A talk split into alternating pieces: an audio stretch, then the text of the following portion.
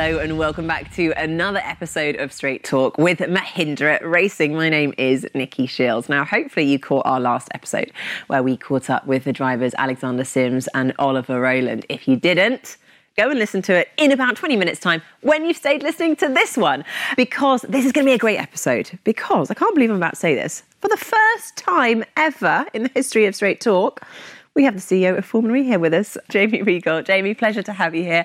And alongside, of course, back with us is team principal Dilbagh Gill. Um, how are you, Jamie? I'm great. It's wonderful to be here. This is, uh, yeah, it's two years into Formula E, so I'm very honored to be invited to be on Straight Talk. I've been listening, avid listener, first time talker. So very, uh, very excited to be here.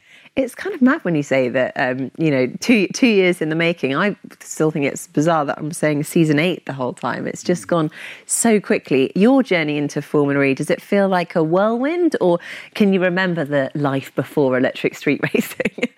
I do not remember. It's been a long two years. No, look, it's it's super exciting as we enter season eight, right? I mean, when we look at the uh, the opportunity we have in the championship to tell the story around electric mobility, tell a story around the sport, potential for Formula E to grow as you know the, the pinnacle of electric motorsport. It's a really exciting time. And so when I look back two years ago and think of the challenges that we've been through as a championship, it's pretty incredible the level of disruption we paddled through season six, season seven. And so now it's nice to be able to breathe the air, be out meeting people face to face, and then we're really excited to go to Valencia in 10 days' time and kick things off. Yes, you timed it um, well or badly, it depends which way you look at it. It was probably uh, definitely the biggest and the toughest season for all of us, obviously, with the challenge of COVID. But we've managed to ride that wave, and we're very excited about season eight. I know it's a difficult thing to say, but we've got so many new exciting races to look forward to. If you could pick one particular race, what is it that you're looking forward to the most? Well, look, I'm going to dodge that question and answer uh, answer, answer diplomatically. No, I, look, I think we've got a super exciting calendar for the next for the next season. And to your point, you know, the last 18 months has been difficult. We've had to compromise some of our principles. You know, we've gone to racetracks, we've done multiple races at the same venues. That was all in the interest of trying to put a championship on and, and deliver the series and, and continue to deliver the product. As I look forward, you know, next year feels like the first year where we're really going to you know be able to puff our chests out and say, okay, this is this is the Formula E FIA World Championship, ABB FIA Formula E World Championship. We're going to go to Monaco again, right? And we've committed to go to Monaco annually, and I think that shows that we belong on the biggest stages in motorsport. I yeah. think what we saw last May was really some spectacular racing. You know, in the build-up, everyone talked about lap times. After they talked about overtakes and exciting racing. So to me, that's that's that's really important. We have some classic Formula E venues that we're going to be back with with fans, Berlin, Rome. I think what we showed last year with London, being able to do indoor and outdoor, mm. super cool. And then, you know, when I look at new venues, we have Vancouver, we have Seoul, and we have Jakarta. And those are very different markets, very different cities. Um, you think of Jakarta, 20, 25 million people, a lot of cars and motorbikes on the road that are definitely not electric. So there's a really good story we can tell there in terms of electric mobility. Vancouver, which is sort of my adopted hometown, uh, I'll be able to host my parents. That's kind of exciting. Yes. They're, they're they're very excited about this. And you know, it, you will meet them. He's known as Mr. Reigle. Actually, he uh, he was my teacher in sixth grade. So really? Mr. Reigle, yeah, that's how that's how we know him. But we're going to race in in False Creek, which is a which was until 2003 a IndyCar track. And so, you know, again, we're going into a venue which has a history of motorsport. That form of motorsport couldn't go there anymore because Canadians are very attuned to um, the environment and, and noise, but we can go in there because we're because we're Formula E and we're electric. So I think that's going to be a super cool setting. And then Seoul, for anyone who's been to Seoul, it's it's like being in the future. Uh, it really is, uh, you know, a city of the future, and and I think we'll uh, we'll be able to put on a good show there too. So I've totally dodged your question. They're all exciting. if, if, I if I have to pick one, I guess I'll say Vancouver because you know I'm Canadian. There's a bit of that in my heart. To be honest, I do ask the question a lot, and uh, you're not alone. Lots of people. It's so difficult to decide. I find it difficult to decide because we do race in some of the world's most iconic cities, and that's what Formula E is about, and that's what we really do. And and it is amazing to see it, and, and probably a reminder as well to us still back. I mean, Mahindra joined Formula E at the very beginning. They were the one of the very first teams to commit. It's been an incredible journey, 84 races, I think. But looking back, I suppose, before we look ahead, what was it in the very early, early days? Because it wasn't um, like the landscape that we see today that Mahindra and yourself saw as the opportunity? Why did they want to commit and come on board with Formula E? I think from our perspective, we did realize there was going to be a fork down the road towards electric mobility. Yeah. And we felt this will be the best laboratory for Mahindra sort of catch up on technology with cars and manufacturers who are slightly ahead of us. So we said, okay, let's go like dive dive in the deep end. We know we're going to survive. Okay, it might take us some time to sort of start swimming and floating with the rest, but we knew we were going to get there. So the initial years was the focus was largely around trying to learn how to race, uh, then start moving some of the technologies back uh, towards the road. And I think it's been pretty interesting because now this decade of 2020 to 2030 is the decade for electric mobility in the markets where we are strong in, which are largely emerging markets, and like countries like India, etc. We're in the perfect storm right now with technology and regulation coming together, where regulation is talking about and mandating moving towards newer technologies. And at the same time, we've also kept up in terms of innovation, etc. So Mahindra stands in a, be in a pretty strong position going forward. And I think we're making some bold statements in terms of our investments into electric mobility in the next couple of years. And if you could, I know it's a very difficult one because it has been such a journey over the last seven years, pick, I suppose, one success story or one moment or what what's a sort of standout moment for you in that history of Mahindra racing in Formula E? I think for me personally, it was one of my most disappointing days, but it still sort of sticks in my memory because it was a very bold statement we made. Was when we launched a hypercar brand called Automobili Pininfarina at the racetrack in Rome. So we came out there. We said, okay, we're going to be not only going to launch electric car brand, but we're going to launch an electric car brand which is going to be like in a product range which we have never sort of worked on. We've always been doing like sub twenty thousand dollar cars, and now we're going to be talking about a two million dollar car out there. And that is sort of the leap of faith which we sort of took. And we, and the car was launched, the brand was launched. A year later, we actually had the show car out there at Rome and now the car the cars are going to be starting to be delivered to customers at the end of this year so in three years from a concept to delivery to customers has been huge and the reason why the day was disappointing was we actually took pole position that day with one of the records in Formula with 0.6 seconds of Felix Rosenqvist. We were leading 22 of the 33 laps in the race before the car failed. So it was literally a perfect day. Bosses were in town, oh. the media was there. We, had, we put the car on pole and then couldn't uh, like finish the job. And it's also quite unique because that's the only race out of the 86, we raced in blue.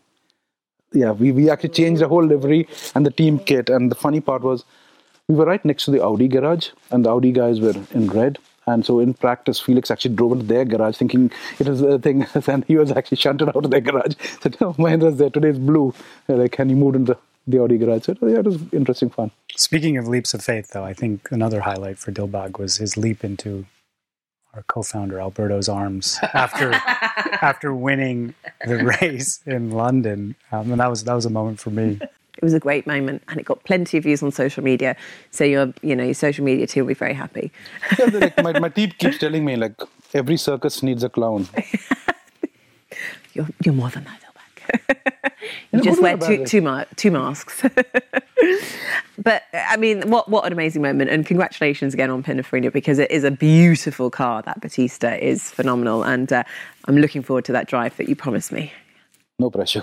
You'll get it. But Jamie, I mean, for you, obviously, yeah, there's been this amazing journey in Formula E, and to come into it now when there is this kind of electric revolution taking place as well. Obviously, we've just been at COP26. Um, you were speaking there. You were also there, part of the launch with the International Department for Trade with the Clean Growth Programme. There are so many massive changes happening at the moment, and driving electric is really quite fundamental to all of it. And obviously, Formula E, being the sport that can push those boundaries, has a huge role to play in that.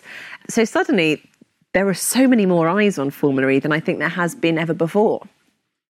Well, I, I when I was doing some of the media work in uh, in Glasgow, you know, as I was reflecting on, you know, why are we here? We belong at COP, right? It was a very mm-hmm. natural place yeah. for Formula E to be because we're the only sport that was founded with, with purpose from the beginning, right? We were specifically uh, conceived to address climate change and specifically how how we can use mobile, excuse me, uh, electromobility to address transport challenges, right? 30% or 40% of total carbon emissions are, are from transport. So we were at home in that environment. We were at home because of our purpose. We were home because to put our races on requires the collaboration of governments and business and consumers to be able to come together to, to affect change, right? So we really we're, we're, we're naturally comfortable there. And then to your point, Nikki, I think yes. I mean, we've got two elements. We've got the sporting element, Mm-hmm. in terms of you know drawing attention to the core product and, and you know we are making some changes on that for season eight to to really improve things and then we have yeah that purpose side of things where you know what is our target audience who are we talking to and i think you look at the people who are interested in those issues at cop and it's not just younger people who you know care about the environment right the the videos you see the the, the gretas for example right it's it's business leaders it's government leaders and that's because it's a global issue that everyone needs to care about and uh, you know that gives me that gives me great hope actually for the next couple of years as as we refine the sport and we focus on Formula E as a racing series with a powerful story to tell. Um, you know, I think there's a really willing audience out there. Does that make it sort of easier or harder? Because I suppose you know at the beginning when actually it was very hard to get people's attention with Formula E. You know, let's be honest, it was it was the sort of the early believers that were interested. Whereas now there's a lot of interest, but then there's more scrutiny. There's almost more criticism. So is it easier or harder? I don't know. a bit of both. I mean, you know, Formula E is sort of a classic entrepreneurial story where we're in some respects disrupting a traditional industry motorsport right i mean i always say the, the world wasn't necessarily looking for another motorsport those fans are well served you know we're bringing a new form we're in cities and we're electric in simple terms and people who are incumbents in that environment, whether they're other racing series or people who have a vested interest in the status quo, are naturally going to talk it down, mm-hmm. right? And I think we, and I say we, Alberto, Alejandro, Dilbagh, all the teams who were big believers earlier, succeeded in the face of that critique and criticism. And I think we had this great run of growth for the first five years where to build a world championship in such a short time, I mean, it's never been done, certainly in motorsport, it's not been done in any other sport either, if you think about our status relative to the fact that we were only started seven years ago. On the other hand, what the crisis showed, what COVID showed, is we have a lot of vulnerabilities, right? I mean, it's difficult to put races on in the hardest cities. I think a lot Not of people. Not that it stops you. no, no, but, but we have to lean into that because that's yeah. the point of differentiation. We had challenges around the sporting format, right? I mean, we entered uh, Berlin with, I think, mathematically 18 racers, 18 drivers could still win the championship. That makes your job hard, Nikki, it's right? To be busy. able to tell those stories, yeah. right? So, you know, what was good, and I'm, I'm choosing to see the silver lining here, is, is, is it shine a light on some vulnerabilities within Formula E that we've been trying to address, you know, systematically. So how do we be really assertive about our commitment to electric, our commitment to being in the mm-hmm. cities? How do we look at our race format through two lenses? One is one is sporting integrity, and then two is, you know, what we talk about a lot with the team principals is how do you create heroes and rivalries, right? I mean, really, that's what sport is all about. It's seeing other human beings achieve great things that you know you yourself perhaps, I certainly couldn't couldn't achieve. Equally, having your expectations thrown upside down, right? You expect a certain outcome, and and then there's an upset. That's what sport is, and we have to really lean into that. So. Yes, the scrutiny is higher, and I think we're held to a different standard because there's a lot of people within um, candidly within motorsport and with automotive who probably don't want us to succeed. And equally, there are people who look at us through the purpose lens who think, you know, we're holding you to a different standard in terms of, for example, your carbon emissions and how you put on your race series, and you know, are you truly as sustainable as you claim you are? So, so we're held to different standards, but that's what's fun. Right? The question is, can we uh, can we rise to those expectations and, and hopefully exceed them? Well, I mean, Formula E, an amazing achievement, being the first sport to be net zero carbon. I mean, that is a huge achievement in itself. Um, does that then obviously bring pressure to Mahindra because it's not just about Formula E doing that? The teams have to do that as well. And well, you guys have done really well, actually, haven't you, at Mahindra? We're the first and only motorsport team which is net zero carbon. Yeah. so, yeah. so we've also worked, like, got the inspiration uh, we learned a lot from Formula how they went through the journey of yeah. uh, achieving net zero carbon. And I think we were able to adapt to it and uh, start learning. Because for us, I think sustainability, as I keep saying, it's not a choice for today. It's a very long term vision. Sustainability is the way we define it is that today's solution should not become tomorrow's problems. Okay, so it has to have a, a picture, and it's it's not an act; it's a philosophy. And so it's not only at work we have to imbibe. And I think that's where we are taking this pretty serious. And I'm pretty happy because at COP22, I think it was in Marrakesh when we were racing, we were accredited two star FIA. And by then we reached COP26, we got our ISO 14001 certification also uh, for our energy management systems, at environment management system that formed at Mahindra. Yep. And we just want to keep pulling the rest. It's not a zero sum game. That's a nice thing about this. Because as we do it, we would really encourage our colleagues to sort of come on board. And I think that's where we're trying to do. It's not that I win, you lose sort of a situation. We all win as we moved on this journey. Yeah, I, I, think that's a really important point. I mean, to your question about elevated expectations, you know, when I started Formula E, I thought, you know, we're the good good people, right? We're, we're electric and we're clean, and that's probably good enough. What it turns out is our consumers, our fans, our, our stakeholders, board members of car company, we are held to a different standard than everyone else, which is what led to this net zero carbon initiative because we said, okay, how can we take another step where we're setting the standard? And I think now what we see, you know, you see other sports coming in and doing it as well. Um, I think it was Tottenham and Chelsea had the first net zero carbon football match. You know, and I'm not saying Formula E deserves credit for that, but what we're doing is trying to set the agenda and trying to lead. You see Formula One with with sustainability narratives and e-fuels. They are reacting, right? I view that as a positive, right? They're reacting to our positioning. Now, do I believe that erodes Formula E's positioning? Absolutely not. Our distinction is we're in cities and we're electric and we're a pure play on sustainability. Is it good that other forms of motorsport are taking this seriously? Absolutely. I mean, I think otherwise consumers are going to vote with their, their dollars and their feet and won't watch. So, generally speaking, I think I think we're you know helping nudge the world along in a positive way. And you always remember the first sport to do it. no one can take that away from you, that's for sure. Um, well, let's talk about the season ahead because, I mean, we've touched upon obviously the big calendar changes, which is very exciting. But we've got some new rule changes when it comes to qualifying, in particular, of course, um, which has been a well, it's been discussed a lot, hasn't it? The format of qualifying over the years. Since Formula E started, it was done on a, a lottery when it came to, to who was in which group. Then it was changed and the, lot, the, the groups were decided by championship order. Um, then, of course, either way, the drivers will complain. the drivers complain when it's a lottery, it's not fair. I was in this group more than that group, than this driver. Um, and then again, you know, there was the issue that there was more track evolution with the group one than maybe something like a group four. So we were seeing the drivers towards the top of the grid slightly struggling in qualifying because of the track conditions. Talk to us about the decisions to change qualifying and give us an insight into. I, am actually going to put you on the spot, Jamie. I'd like you to explain the new qualifying format because I'm going to have to do this a lot this season. I'm going to follow in your footsteps. What's interesting when you make a change like this, and it's a change that most people are excited about, is everyone takes credit. So Sam, Sam Bird has taken credit. People Sam Bird, hang on a minute, Sam Bird is taking credit. People at the FIA have taken credit. You know, there's there's a lot of folks saying this was this was my idea.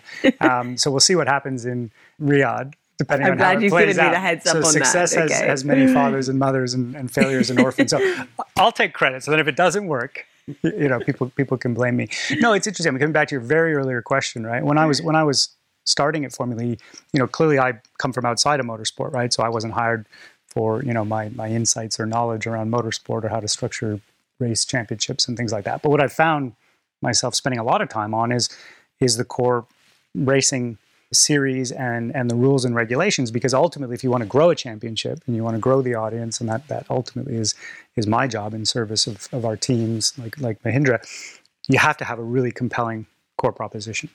And you know that when you take that for granted for example in in football or, or American football or ice hockey I mean the rules and regulations of those sports are super clear right? And I think in the case of motorsport it's it's a complicated mm. environment anyway. Part of that is the beauty; it's what attracts a certain audience. But if you want to grow, you know, you need to simplify things. So I'll, I'll start quickly, actually, with the race format. Because the first change we made was basically eliminating this energy reduction under safety cars and um, under uh, full course yellows.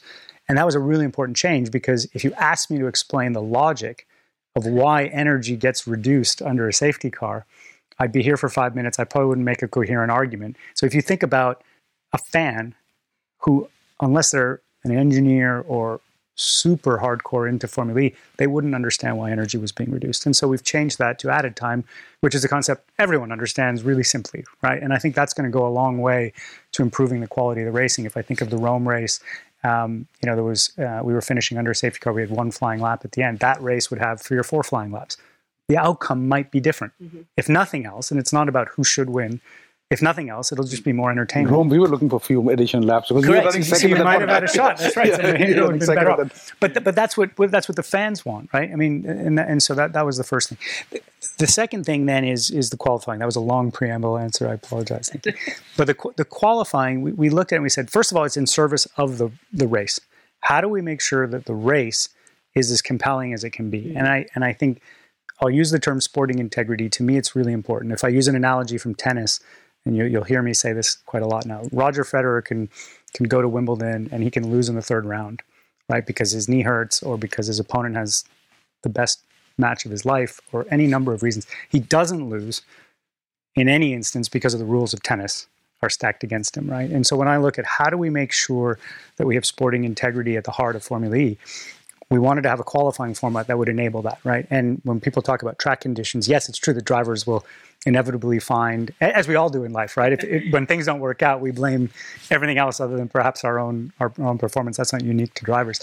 How do we make sure that we isolate those instances where it skews into random versus unpredictable, right? And I think Formula E was uh, intentionally through the rules saying, okay, we're going to go for unpredictability, which is a virtue of sport, right? It's the outcome is uncertain. That's great, and that's true in football and other sports, right? You don't know what's going to happen. You might get surprised. There's a difference between unpredictable and random, right? And when you have things like track conditions, Yeah. I think that skews into random. So what we tried to do is optimize for, um, you know, candidly the best sports people, drivers, teams, engineers, team principals, to be able to rise to the top. And we think that this format will will go a long way to eliminating that randomness because, to answer your question, four groups, excuse me, two groups. I've already got that wrong. two groups. Top four drivers come out of that group. You have to set a lap time in the first five minutes of the session. So by definition, you're going to end up having two uh, flying laps. So that reduces randomness a little bit. You have, each driver will have a bit better shot to, to lay down a good lap. The top four go through into a knockout, and then you have quarterfinal, semifinal, final. So sporting integrity is one, and then the second thing we talk about a lot is how do we create heroes and rivalries? That's what sports all about, and we don't have the history that other sports have, right? So we don't have 70 years of you know team A versus team B to lean into for you know people like you, Nikki, when you're talking about it. And so what we think this qualifying format will do is you'll get Alexander Sims against Oliver Rowland. What does that mean? Wow, you've got two Mahindras against each other. It's a really, you know, who's the best driver laying down a lap head to head. You'll have Mahindra against Jaguar or pick your other team. And that can repeat over the season. So what you'll get, uh, we believe, is you'll get those narratives that, you know, you have in other sports. And so we're mm. trying to short circuit what we don't have, which is 100 years of history. Uh, and we think this format is going to going to help. Now, there's unintended consequences, and I'm sure we're going to find out some things that you know we didn't anticipate with this. But we felt it was really important to do that, you know, to build momentum in season eight. Uh, I, I th- I think it's fascinating. And, you know, with the duels, with the head to heads, it's going to be brilliant because I think there will be some old rivals that come together, and that is going to affect the performance of the drivers for sure. And it's going to be very interesting to see, yeah, how their qualifying performance continues, depending on who they're up against in the quarterfinals, the semi-finals, and the finals. They're the head-to-heads.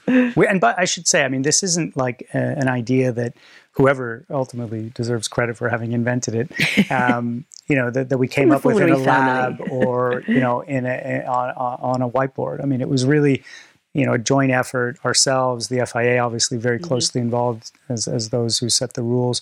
We talked to our sponsors. You know, how, how do they think about you know what's appealing to their audience? Uh, clearly, the team principals, the drivers weighed in And Sam Bird. and Sam Bird, Sam for sure. yeah. Alberto's taking all the credit, and, and and crucially also the TV T- TV broadcast partners, right? So ProSieben and Eurosport, L'Equipe. You know, we brought them in for workshops, and we said, how will this work in order for us to be able to tell a simple story? Yeah. And you know, what, one of the principles was it needs to to be compressed, right? It needs to be And it done. needs to uh, be able to be completed within a 90-minute show. Exactly no but that's that's really important right because we could have come up with all kinds of formats Yeah. that sound cool but then don't present a great uh, media product so look um, we're, we're, we're super excited and we think this is going to uh, you know, No. change the complexion Well, I know, you know, obviously having spoken to you, Jamie, over the course of the season, exactly how many people you've spoken to, and it is it's a huge thing to obviously change such a, an integral part of a you know sport of the sporting regulations. Um, but I think surprisingly, because obviously everyone does have their own opinions, everyone's very happy with the new rules. This is what makes me nervous. but- this is what makes me nervous. Everyone I've talked to, you know, is genuinely enthusiastic about. The drivers seem excited, and but I think you hit the nail on the head. You will see tensions that exist under the surface will, you know, pop up over the surface. But that's sport, right? I mean, you want that tension. I mean, you see it in other sports. You know, F1 has it this year with the rivalry between Mercedes and, and Red Bull. You know, we need to create those conditions for that to happen. And it's okay if they get a little angry at each other. Exactly. they can't hide under that helmet for the entire race. well, saw Buemi in season three in Montreal. oh, we're gonna we're gonna see more of that. Yeah, That was a- he got slightly more views on social media than you did with the Alberto hug on that one. I remember everything uh, all time classic when he went and blamed everyone for everything that day when he walked. You were wrong, you were wrong. You should go see the videos. he was having a bad day, wasn't he? um, but the good thing is, we are testing the new qualifying format at testing. So fingers crossed that it will all go well and according to plan. Um, we have run out of time. Can't believe it. We could carry on talking about the season ahead for a very long time. But uh, Dilbagh Gill, Jamie Reigle, absolute pleasure to have you on this episode of Straight Talk. And we will be bringing you the latest in our next episode. We'll see you there.